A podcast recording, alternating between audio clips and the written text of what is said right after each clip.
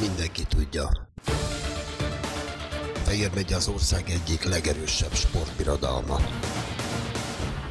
A FEOL Sport podcastja Fehér sport életével, sportolóinak, trénereinek, menedzsereinek mindennapjaival foglalkozik. A sport és Fehér megye, akkor FEOL Sport Podcast.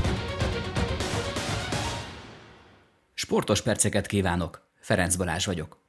Feltett szándékunk, hogy a sportpodcasten belül mikrofonhoz ültessünk olyan Fejér megyei hölgyeket is, akik minden nap dirigálnak, fazont szabnak, irányt mutatnak. A női edzőkről szól a Nők a kispadon. Mai vendégünk azonban nem csupán edző, szakosztályvezető, szövetségi alelnök, háromszoros egyéni világ- és Európa bajnok, csapatban és váltóban is meg annyi érmet szerzett, 24-szeres magyar bajnok, de talán a legfontosabb, ő Székesfehérvár első és ez idáig egyetlen olimpiai bajnoka. Kitalálhatták, az ötusázóként a világ legjobbjává emelkedett Vörös Zsuzsannáról van szó. Aki edzőként már egy olimpiai bronzéremre is büszke lehet, hiszen Kovács a tokiói harmadik helyében is tevékeny része volt. Nagyon más volt edzőként megélni az olimpiai érmet, mint annó versenyzőként? Nagyon, nagyon más mindent megélni edzőként, nem csak az olimpiai érmet. Főleg úgy, hogy most sajnos nem tudtam ott lenni, hanem csak itthonról kísértem figyelemmel, de, de mindent más tényleg. És egyfajta, ezt szoktam mondani a versenyzőknek, hogy egyfajta tehetetlenség van. Sok mindent látunk kívülről, amit, és lehet, hogy másképp is látjuk, mint ahogy versenyzőként ezt megéltem, akkor nem értettem, hogy miről beszélnek az edzők, most már nagyon-nagyon megértem, és, és azt gondolom, hogy, hogy tényleg sokszor van az, hogy, hogy az ember egy kicsit tehetetlennek érzi magát, hogy hogy mondja el, hogy adja át azokat az érzéseket, látványos dolgokat, amiket ő lát, hogy, hogy megértse a versenyző, hogy miről beszélünk. Tehát ezért minden, mindenképpen jó, hogyha több évig tudunk együtt dolgozni, mert akkor talán fél mondatokból is jobban megértjük egymást. Igen, és ja, emlékszem az olimpiádén is mi beszéltünk egymással, és akkor is itthonról adtál instrukciókat a Sacinak. ez mennyiben nehezítette meg a dolgot? Hát gondolom, hogy igen, sokkal nagyobb volt a tehetetlenségérzés ebből a szempontból. Részben igen, de nagyon nagy részben nem. Ugye azért már tudtuk előtte egy, egy jó idővel, hogy, hogy sajnos ez lesz, hogy nem fogok tudni kimenni. Nagyon sokat beszélgettünk előtte már, hogy, hogy mit, hogyan kellene csinálnia, és hát azért ne, ne felejtsük el, hogy Korpona István azért elkísérte Sacit, ő, ő azért az én pályafutásomat is végigkísérte, a Saciét is, úgyhogy, úgyhogy nagyon nem volt engedve, elengedve a Saci keze ha már említettük Korpona Istvánt, ugye rendkívül jó edző garnitúrával dolgozhattál versenyzőként. Mekkora volt az edzők szerepe a te pályafutásodon, hogy érzed? Mindenképpen nagy, hiszen nem, nem őt tusáztam volna, hogyha ő például nem költözik oda a szembe szomszédba, és nem ismerkedek meg Kulcsár Antallal, úgyhogy, úgyhogy így hát ebből a szempontból mindenképpen éppen gondolok, hétvégén volt egy, egy elit bajnokság Miskolcon, és jöttünk hazafelé a hegyekbe, és azon gondolkodtam, hogy ha ide születek, akkor, akkor mit csinálok, akkor biztos, hogy nem tusázom. Tehát nagyon-nagyon sok apró olyan tényező befolyásolta az életemet, illetve befolyásolja mind a mai napig az életemet, ami, ami egy irányba vezet. Ez a része mindenképpen egy nagyon, nagyon szép és nagyon jó irány. Ugye az egyik befolyásoló tényező talán a szerencse volt akkor ezek szerint hogy Igen. ugyanabba az utcába költözött Korponai István, és aztán Kulcsár Antal is sikerült uh, találkozni, aki aztán meglátta benned a lehetőséget. Hát és ilyenkor nagyon nehéz még, azt gondolom. Most, most értékelem azt, hogy tényleg a szerencsém, ilyen ennyi idősen uh, nagyon-nagyon nehéz meglátni bárkibe. Persze, az ember vékony, uh, szeret mozogni, akkor, akkor olyan nagy probléma nincsen, de aztán annyi minden viheti el a, a, a, a sportból, hogy, hogy rengeteg az iskolától elkezdve, magánéleti, kamaszkori dolgok, tehát nagyon-nagyon sok minden. Ugye ti annó egy nagyon szoros kapcsolatot ápoltatok az edzőkkel, szinte családként működtetek együtt. Mi az, amit át tudtál emelni a saját edzői pályafutásodra? Hát minden, azt gondolom, hogy mindenki más és más. Attól függetlenül, hogy egy, egy nagyon együtt mozgó társaság volt, én, én azért nagyon fölúztam magam, magam köré a falakat, tehát ettől függetlenül egy zárkózott ember voltam. Talán ez segített ahhoz, hogy, így sportolás szempontjából nagyon jól megismertem saját magamat. Ezt a részét nem is szerették az edzők, mert volt úgy, hogy, hogy ha úgy gondoltam, hogy nem jó irány az, amit a felkészítésbe a vége felé, amit ők kigondoltak, akkor én még magam úgy belenyúltam egy kicsit, és tudtam, hogy hol kell kicsit kikönnyíteni, hogy hol tegyek hozzá, hogy, hogy ez jó legyen. És ezt mindenképpen azóta is mondom a versenyzőknek, hogy, hogy elsősorban próbálják megismerni saját magukat. Ez egy olyan plusz, és egy akkora a dolgot jelenthet a többi versenyzővel szemben, amit, amit nem is sejtenek, és ezt szoktam példákkal mondani, jel, jelképezni, és hát remélem, hogy ez, ez aki fogékony rá, az, az meg, megtanulja. Nyitottabb vagy edzőként, mint voltál versenyzőként? Muszáj. Muszáj, hiszen uh, versenyzőként nekem öt emberre kellett figyelnem az edzőkre.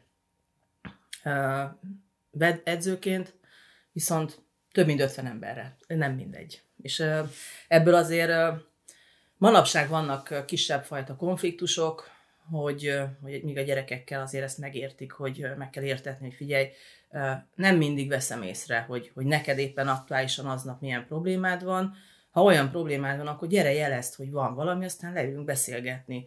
De, de nem mindig tudok odafigyelni, vagy nem mindig pont veszem észre azt, hogy, hogy akkor ő neki olyan, olyan fajta, vagy olyan jellegű problémája van, ami miatt éppen ápolgatni, vagy simogatni kéne a szívét. Hogy érzed, nehezebb dolga van manapság egy trénernek, mint volt a ti időtökben? Igen. Erre szoktam mindig azt mondani, hogy velem nagyon egyszerű volt dolgozni, nagyon könnyen lehetett dolgozni, hát erről az edzőim tudnának, a volt edzőim tudnának biztosan hosszabban beszélni, de, de azt gondolom, hogy a mai fiatalság nagyon-nagyon összetett, és ha elmondod a véleményedet, viszont egy kicsivel keményebben, akkor megsértődik és hazamegy. Ami azt gondolom, hogy nem egy jó dolog. Fogadni kell a kritikákat, nekünk is, mint edzőknek, de nekik is, mint versenyzőknek. Szülőkkel meg kell küzdeni olykor? Olykor. Olykor, igen. Hát vannak problémás szülők, vannak, akik szeretik tudni, hogy, hogy, hogy szeretik elmondani, hogy hogyan kellene csinálnunk, és vannak olyan szülők, akik, akik előbb kérdeznek, vagy figyelnek, és jó velük dolgozni, de hát ettől szép az élet, hogy mindenki más és más. Unalmas lenne, hogyha mindenki egyforma lenne. Ugye említetted, hogy versenyzőként saját magadat építetted és ismerted meg. Mi, mi, melyik volt az a pillanat, amikor, amikor elkezdtél gondolkodni azon, hogy te majd szeretnél edzőként tevékenykedni tovább az öttusában pályafutásod végén? Talán a tanári diplomám után. Tehát amikor 2004-ben olimpiai bajnok lettem, akkor még volt egy fél éven vissza a tanári diplomából, a testnevelő tanáriból, és nagyon sokat köszönhettem akkor az osztálytársaimnak, hogy segítettek, mert azt gondolom, hogy az olimpiára a felkészülési időszakban, illetve, illetve közvetlen utána nem sok esélyem volt tanul, úgy tanulni, hogy, hogy házi feladatokat, mindent megcsinálni, úgyhogy ebbe, ebbe nagyon nagy segítséget kaptam tőlük. És, és ugye mindenhol kellett vizsgatanítani is, úgyhogy, úgyhogy ott, ott dölt el bennem, hogy, hogy mi lenne, ha ezt így megpróbálnám nagyon jó, a vizsgatanításhoz nagyon jó osztályt kaptam, és rendkívül számomra akkor hirtelen ilyen nehéz, nehéz megoldandó feladat volt padon bukfencet kellett tanítani a gyerekeknek, de hát nem is gondoltam volna, hogy ennyi, ennyi problémát tud okozni. Persze mindig akkor történik, valaki leesik, a, kimegy, megüti úgy a csuklóját, hogy orvoshoz kell aztán végül juttatni, tehát hogy ez így, az így hirtelen volt ilyen, de hála égnek talán pont ebből a, a, abból, hogy versenyzőként mennyi rutint szereztem, ebből kifolyólag egész jól kezeltem a dolgot, és, és ez nagyon tetszett az akkori vizsgatanítóknak, hogy nem is az, hogy hogyan tanítottam, hanem hogy tudtam kezelni a dolgot. És, és hát kifelé ott már lényegében, ahogy, ahogy gondolkodtam rajta, hogy lassan-lassan azért most már megnyertem mindent, hogy mit, mit lehetne, vagy mit kéne csinálni, akkor így, így elkezdtem tanítgatni azokat a versenyzőket, fiatalabbakat, akik például a víváson mellém kerültek. Ők is élvezték, én is élveztem, és hát ebből lett az, hogy akkor, akkor talán megtalálom azt, hogy mi, mi, lenne, hogy mi lenne a jó a sport után. Mi az, amit főként tanítasz, mely területen, az utolsó mely területén? Oh, ez, ez nagyon egyszerű, én vagyok az az okoskodó, mm, aki mindenbe szeret beleszólni. Minden, mindenhol szeretnék ott lenni, persze nem megy. Azt gondolom, hogy egy részem ugye, mint szakosztályvezető, egy részem elég sok időt tölt a, a, a, az irodába, és hát ugye van egy kisfiam is, ővele is szeretnék azért foglalkozni, illetve azért fejlesztésekre kell őt, őt vinnem. Most már iskolás, első osztályos, és hát emellett meg kell felelnem annak, hogy az edzésen is megjelenjek. Amikor természetesen, amikor a Saci az olimpiára készült, ott, ott azért előfordult olyan is, hogy este nyolckor én még kim voltam a, a futópályán a Bregyóban vele, akkor édesanyám segített be így a áronkával kapcsolatosan.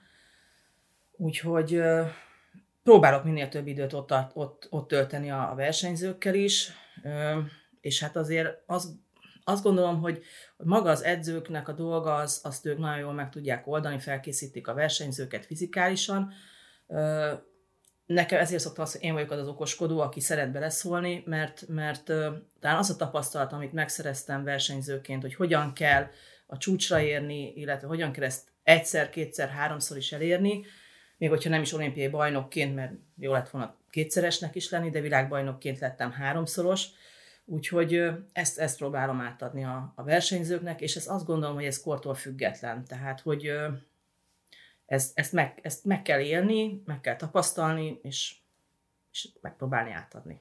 Vannak olyan pillérek, ilyen segédeszközök, amelyek most jönnek elő, hogy a versenyzői pályafutásod során nem is gondoltad volna, hogy ez majd mekkora segítség, segítségül szolgálhat esetleg majd a, a jövő generációjának? Csak most döbbensz rá, és most tudod alkalmazni?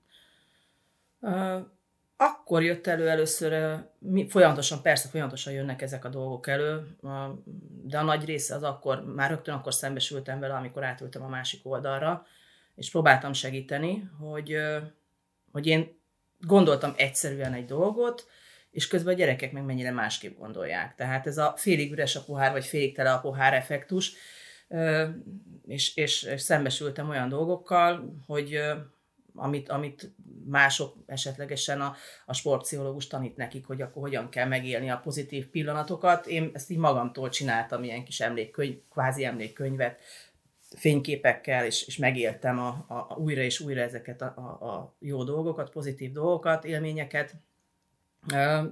Több ilyenbe belefutottam, úgyhogy egy számomra ez egy ilyen nagy meglepetés volt, hogy, hogy ez így jön, de úgy látszik, hogy egy szerencsés ember voltam ebből a szempontból. Nevelni is tudni kell. E, igen, illetve azért megküzdeni, és tényleg a küzdeni a szó a legjobb erre, hogy, hogy az, a, az a versenyző, akivel dolgozol, az elfogadjon, és, és elhiggye neked, hogy, hogy te, te az ő javát szeretnéd, és elfogadja azt feltétel nélkül, mondjuk így, de ez a mai nap, a mai, manapság ez nem annyira jó így azért kimondani, hogy feltétel nélkül elfogadja az, amit, azt, amit te mondasz, de, de hogy tényleg elhiggye, hogy, és erre szoktam azt mondani, hogy az én dolgom az az, hogy téged oda vezesselek, ahova te fel szeretnél állni, arra a dobogóra, és ott mosoly, mosolyjal a szádon éld meg. Nekem semmi más dolgom nincsen. Szigorú vagy? Igen. Ez egy szóval igen. Én vagyok mindig a rozsarú, de tényleg. Volt olyan pillanat, amikor nehézségbe ütköztél, és nem nagyon tudtad a megoldást megtalálni? Mm, nehézségbe ütköztem, és az volt a legrosszabb, hogy tudtam, hogy mi a megoldás, és ezt, ezt véghez vinni. Ilyen, igen. Uh-huh. Tehát, lehet erről beszélni? Hát lehet persze beszélni. Számomra az egy nagyon-nagyon nehéz dolog volt megélni, hogy amikor bejött a Covid, és ugye bezárt minden, a pénzeinknek a, a döntő többség, egy részét megkaptuk, de az állami pénzeknek abból mínusz 30 százalék lett, és, és tudtam nagyon jól azt, hogy, hogy egy egyszerű matematikával kiszámoltuk azt, hogy hát nem nyújtózhatunk addig, ameddig ezt januárban terveztük, és, és hogy hát edzőket, edzőktől kell megvárni, keményen fizetéscsökkentés, 30-40 százalékos fizetéscsökkentés mindenkinek, lovakat kellett eladni, kisbuszt kellett eladni, tehát az emberi része az, amikor közöl, közlöd a, a, az edzővel, a kollégával, hogy akkor ne haragudj, de meg hogy kivel közlöd, tehát hogy, hogy, hogy ki az, akit, akit, akit, akitől megválsz, illetve eléjük állni, hogy a, a többiek elé figyelj, meg tudjuk tartani a fizetése, vagy meg tudunk téged tartani, tudunk alkalmazni, de, de értsd meg, hogy kevesebb lesz. És azért ott, ott, ott nem, csak, nem csak a kvázi akkor az ember a kollega szemébe kellett nézni, de a család is ott volt a háta mögött. Ez, ez nehéz volt. Gondolom, hogy most sincs, most sem vagytok könnyű helyzetben. Hát itt a bezárásokkal kapcsolatosan biztos, hogy nem. Persze megértjük, hogy, hogy mi történik. Nem, nem a mi dolgunk ezt megoldani.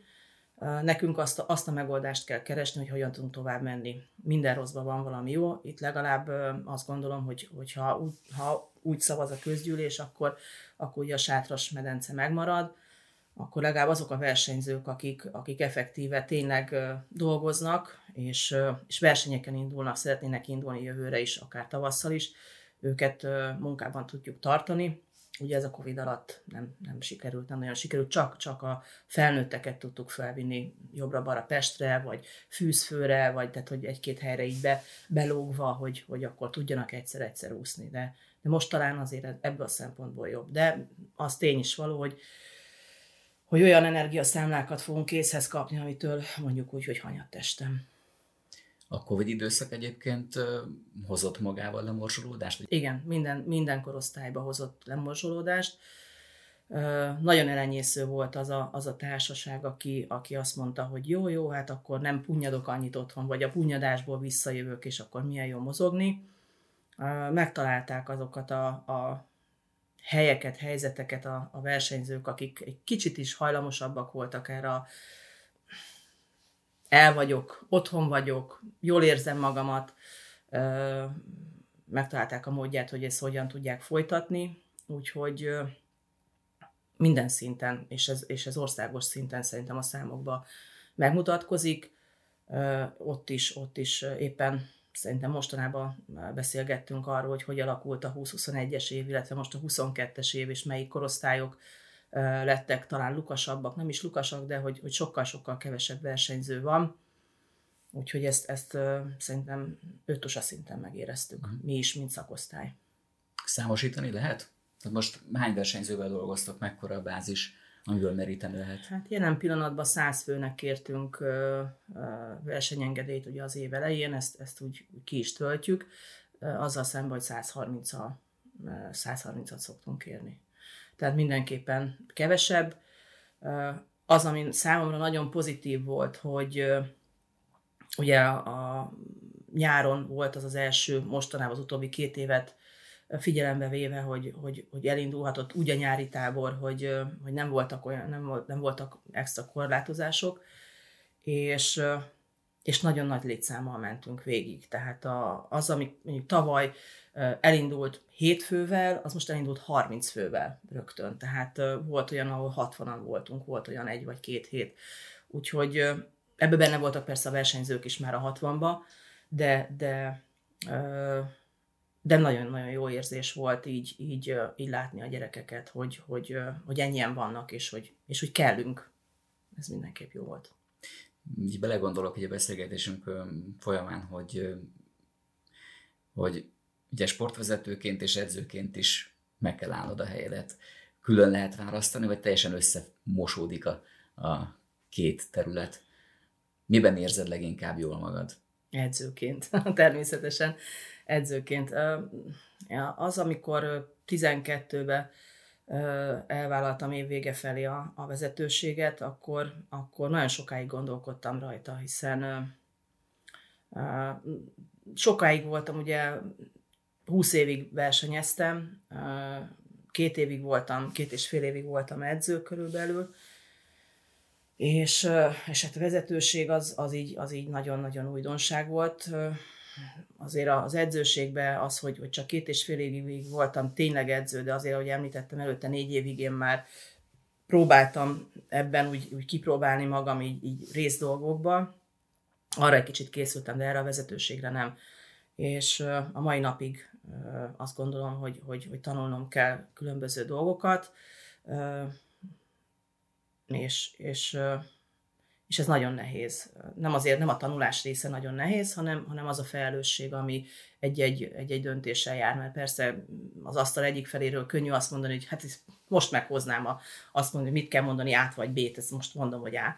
Igen, csak most mondom, hogy A, akkor, akkor bizonyos dolgokban ezt így rögtön rá lehet vágni, hogy A vagy B, de, de a, a mögöttes részét arra, arra, hogy most akkor éppen ha az át, átmondom, akkor azzal mi jön, ha B-t mondok, akkor azzal mi jön, és ezt így mérlegre tenni, hogy melyik lenne a jó, és utána elindulni, hogy, hogy most úristen, ha ezt mondom, akkor, akkor az az, és akkor úgy megy tovább. Na szóval ez, ez ugye elég nehéz. Illetve van olyan, hogy ez meg már az én, én nem tudom, sajátosságom, vagy nem tudom mennyire jó, vagy nem, hogyha, hogyha kijut, kijutnak a versenyzőink egy, egy felnőtt EB-re, VB-re, főleg itt a VB-nél volt egy ilyen szituáció, hogy nem, nem került be a döntőbe a versenyzőnk, akkor én már persze azt érte, ez úristen, nem került be a döntőbe, ez most fú, szegény lelkében mit fog, milyen törést fog okozni. Én már azokat a mínusz nullákat, milliókat láttam, ami aztán a következő évi költségvetésbe jelenti majd a, a, a részt, és hát hogy akkor az mivel jár, honnan kell akkor azt majd hozzátennem, kitől kell elvennem, hogyan, és na, osztoztam, szor, osztottam, szoroztam, szóval ez a része, ez a része már, ez is megvan. És a döntéskényszer mellett azt hiszem, hogy most jelen pillanatban az ötusában az alkalmazkodó képesség is egy rendkívül fontos fogalom vagy tulajdonság. Hmm, inkább most azt mondom a kíváncsiság. Remélem, hogy nagyon soknál, sok embernél kíváncsiság. Hát igen, 24-ben sajnos véget ér az a fajta öttusa, amit, amit öttusának hívunk, és, és egy másik fajta fog elkezdődni. Erre lehet azt mondani, hogy már eddig is már rengeteg minden volt másik fajta, hiszen az alatt a röpke 20 éves pályafutásom alatt én még, még éles fegyverrel és forgótáblára is lőttem versenyzőként. Manapság meg már lézerrel lőnek, tehát hogy teljesen hova mentünk de, de azért, a, azért a, a klasszikus számok megvoltak, megmaradtak. Most meg egyáltalán nem fog megmaradni. Azért azt is kell tudni, hogy ez 92-ben kezdődött a ez a folyamat. Kikerül az Igen, a lovaglás sajnos kikerült. 92-ben kezdődött ez a folyamat, és, és ugye a, a tokiói olimpián átéltek látványa az, ami feltette az íre a pontot, ugye a német hölgy az érről lovagolt egy nullát, ezt végignézte a, a Nemzetközi Ötös a Szövetség német elnöke, illetve a Nemzetközi Olimpiai Bizottság német elnöke, és az egész német kar. Úgyhogy, úgyhogy hát ez egy teljesen, teljesen negatív hatott, illetve hát azért az is pláne hozzásegítette ehhez minket, szerintem, ez, ez lehet, hogy az én magánvéleményem csak, hogy ugye nem voltak nézők, és az egészet élőbe lehetett végignézni az interneten, tehát az is nézhette, aki nem akarta. Ennyi közvetítés azért nem szokott lenni az öttusáról, és hát ez, ez aztán teljes mértékben kiverte a, a, a, a biztosítékot mindenkinél, teszem hozzá joggal. És hát nem tudjuk, hogy pontosan, hogy most mi lesz, bármennyire furcsán hangzik. November, az, ami biztos, hogy november 11-12-én lesz a UIPM-nek egy, egy kongresszusa, és ott, ott elméletileg megszavazzák azt, hogy, hogy kikerül a lovaglás, azt még nem tudjuk, hogy mi kerül be helyette pontosan. Amit látunk, az egy ilyen ninja warrioros valami. Én azt mondom, hogy, és ezért, ezért biztos nagyon sokan fognak nem szeretni, de jelen pillanatban három részre oszlik a társadalom a, ebből a szempontból. Egy harmada, aki azt mondja, hogy imádja a lovaglást. Hozzá kell tenni, imádom a lovaglást, nekem a kedvenc számom volt az ötusában a lovaglás, nekem az ötusa mindig is lovaglással ö, fog megmaradni, mint versenyző. Van egy egyharmad, aki utálta, és, van, és csak azért lovagolt, mert hogy muszáj volt, mert ez benne volt az ötusában, és van egy egyharmad, aki nem érdekli lesz, ami lesz, pont kész. Tehát ha most azt nézem, hogy, hogy kétharmad lényegében egyik része örül, másik része, hm, és csak egyharmad van az, aki, aki ezért hőzöng, akkor ez így megint tisztábban lehet látni a dolgokat, és azt is kell látni, hogy sajnos jelen pillanatban a 131, ha jól tudom, akkor a főtitkár úrtól ezt az információt kaptuk, hogy 131 aktív szavazója van a, nem azt mondtam, hogy aktív országa, hanem aktív szavazója hmm. van a UIPM-nek, és kb. 5 ország fog amellett szavazni, hogy ő szeretné a lovaglást megtartani. Mi is a között vagyunk, de hát akkor ez nyilvánvaló, hogy 126-5 körülbelül lesz a, a szavazat. Hát ez van. Az, hogy mi lesz később, ez majd kiderül. Nem látod annak a veszélyét, hogy komolytalanná válik ezáltal a sporták, hogy bekerül egy ilyen nincs a warrior akadálypálya? Ebbe, ebbe az elkövetkezendő egy-két évben, biztos, hogy öt évben mondjuk biztos, hogy, hogy nekünk, akik, akik ennyi évet megéltünk emellett az ötusa mellett, ez biztos, hogy így lesz, de fel, már most van egy felnövekvő nemzedék, aki nem kezdett még elovagolni, aki abba fog felnőni, hogy ebben lesz neki öttusa az öttusa, és, és ő neki ez lesz. Tehát, és szépen telik, múlik az idő, és átmegyünk, átfolyunk abba. Úgyhogy akkor ezt, ezt.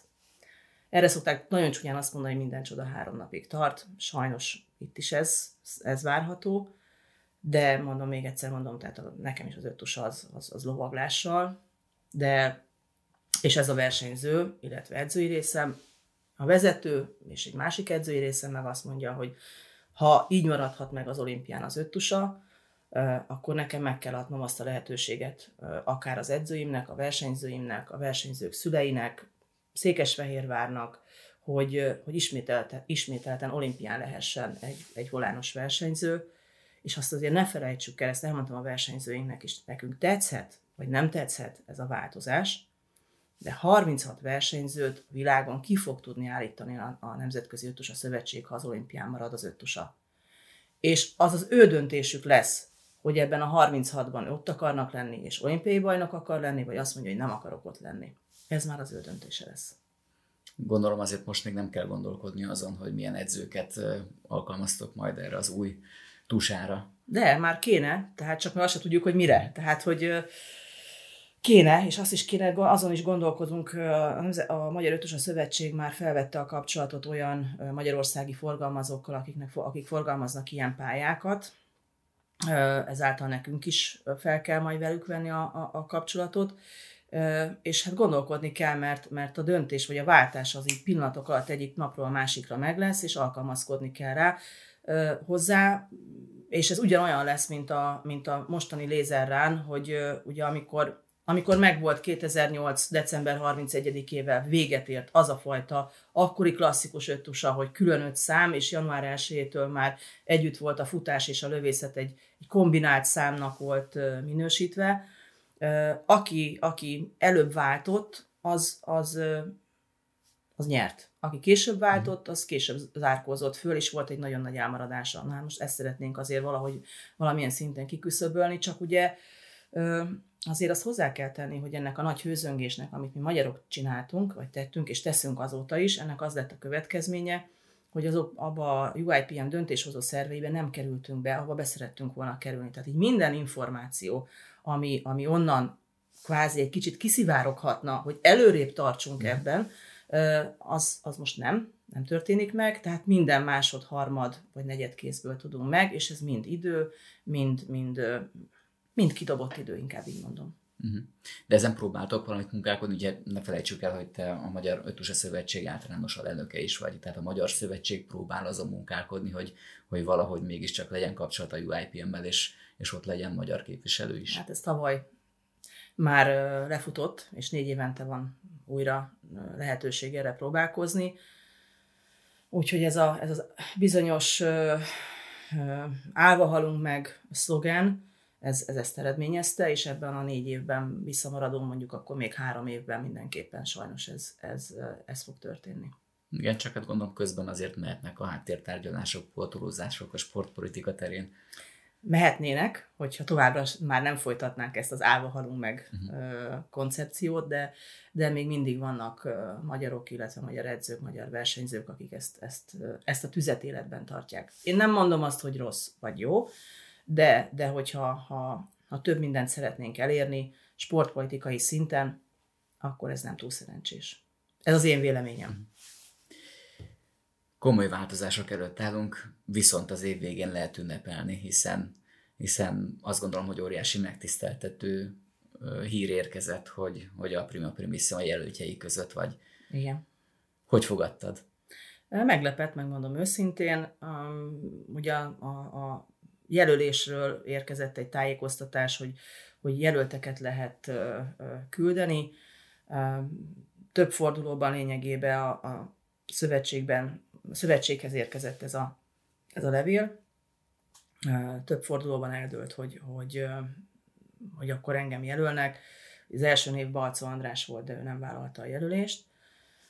És, és, tá, és én el is feledkeztem erről, mert, mert, mert volt más dolog a fejemben, annyi dolog, és egyszer csak kaptam egy telefont, amiben értesítettek, hogy hát akkor ben vagyok a háromban, és hogy elfogadom el. Igen, nagyon-nagyon megilletődtem, nagyon köszöntem, és, és, és hát nagyon érdeklődve vártam, hogy, hogy ki lesz a másik két ember, aki, aki, aki mellett én ezt a megtisztelő jelölést elfogadtam és, és hát azt gondolom, hogy én vagyok itt ebbe a három névből a legkisebb, úgyhogy, úgyhogy az esélytelenek nyugalmával vágok neki ennek a december másodikai díját a gálának, de, de tényleg megtiszteltetés, hogy a, a tíz kategóriából, a sport kategóriába háromban, a legjobb háromban bent lehetek. Rendkedvéért mondjuk el, hogy Hegedűs Csaba birkózó és Pézsa Tibor kardvívó olimpiai bajnok a Igen. másik két jelölt. Hát igen, szép mezőny. Igen. Én azt gondolom, ha most nekem szavazni kéne, akkor, akkor én, én a Hegedűs Csabára voksolnék. Hát mi pedig Vörös Zsuzsannára. Köszönöm. Zsuzsi, nagyon szépen köszönöm a beszélgetést. Én is köszönöm Én a meghívást. Mindenki tudja. Fehér megy az ország egyik legerősebb sportbirodalma. FEOL sportpodcastja Fejér sport életével, sportolóinak, trénereinek, menedzsereinek mindennapjaival foglalkozik. A sport és Fejér megye, akkor FEOL Sport Podcast.